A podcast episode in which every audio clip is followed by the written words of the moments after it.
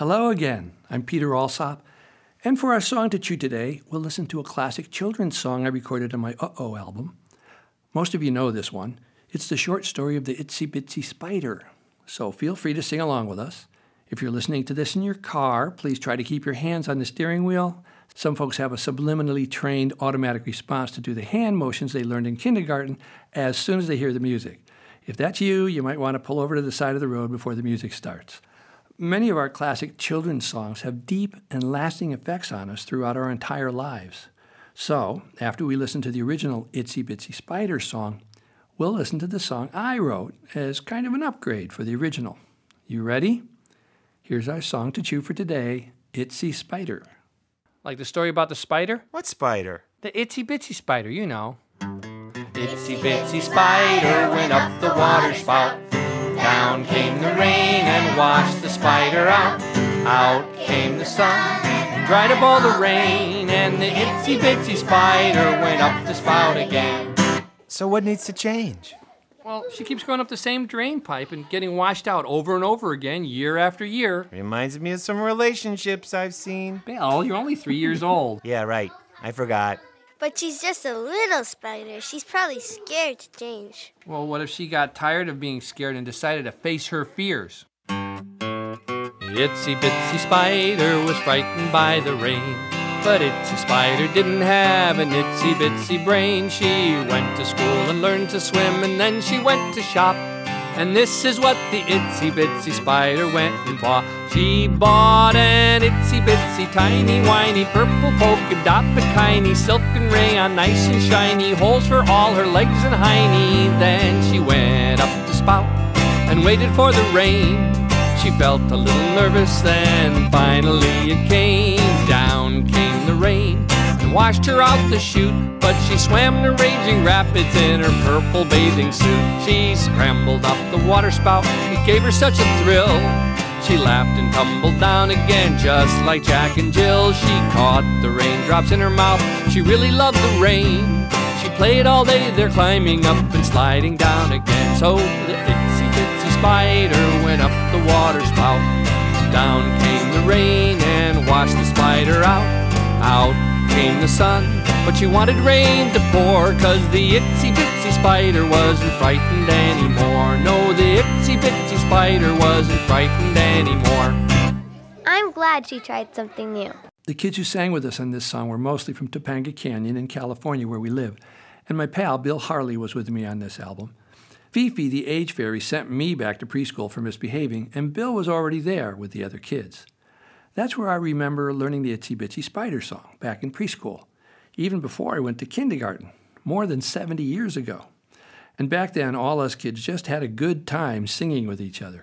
We did the hand motions, made our fingers pretend to be the itsy spider walking up the drain pipe, and then we put our arms up over our heads and swished them down, wiggling our fingers as we swooshed, pretending to be raindrops falling, and then throwing them out to the sides when we sing, and wash the spider out. And, and then when the sun comes out, we throw our arms up wide to welcome it, and then our fingers would be itsy bitsy spiders again, and climb back up the spout again and again and again and again. What lessons are we teaching our children with this story?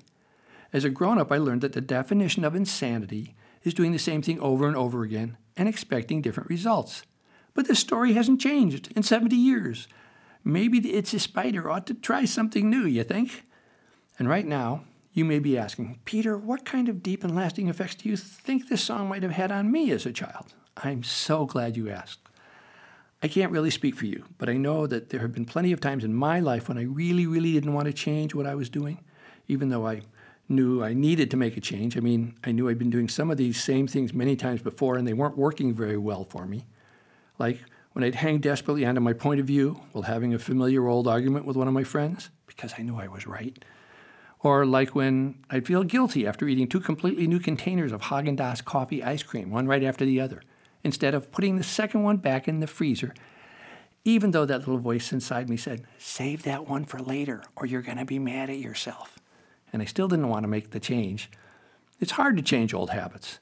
And like when I thought, maybe I can just hold on tight to this ladder and hop it over just a little bit to the right. Then I won't have to get down and move it properly and then climb all the way back up again. Good idea, huh?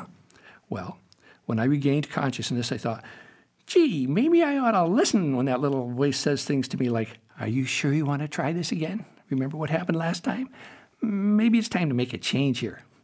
Now, the reason the original Itsy Bitsy Spider song may have affected some of us kids so strongly is because it modeled some really good things like having patience and stick to activity and perseverance. And it probably also taught me not to get depressed and just give up when the going gets tough. There's another kid's song about the same thing. Remember the High Hopes song? Once there was a silly old ram, thought he could punch a hole in a dam. No one could make that ram scram. He kept butting that dam 'cause he had high hopes. He had high hopes. He had high apple pie in the sky. Hope so anytime you're feeling bad. Instead of feeling sad, just remember that ram. Oops, there goes a billion kilowatt dam. Boom, boom, there goes. That was one take. So, kids get some helpful messages from kids' songs too. It's just hard sometimes to know when to quit. That's called having wisdom. I still think my version of the Itsy Bitsy Spider song is an improvement. The bright and creative little girl spider in my song doesn't just keep doing the same thing over and over again, and she doesn't give up either. She's smart enough to notice when things aren't working out so well. And after she thinks about it, she decides to face her fears and find some courage. Then she figures out a way to reframe the entire event. Buys a new bathing suit. I mean, you might as well have some fun if you're going to build your web in a drain spout, right? And even though she was nervous about trying something new, after she tried it, she found out it wasn't as scary as she thought. I bet you have stories like that about yourself, too. Okay, enough for today. I'm Peter Alsop. Thanks for stopping by. Come on back next week, bring a friend, and we'll chew on another song together. Bye for now.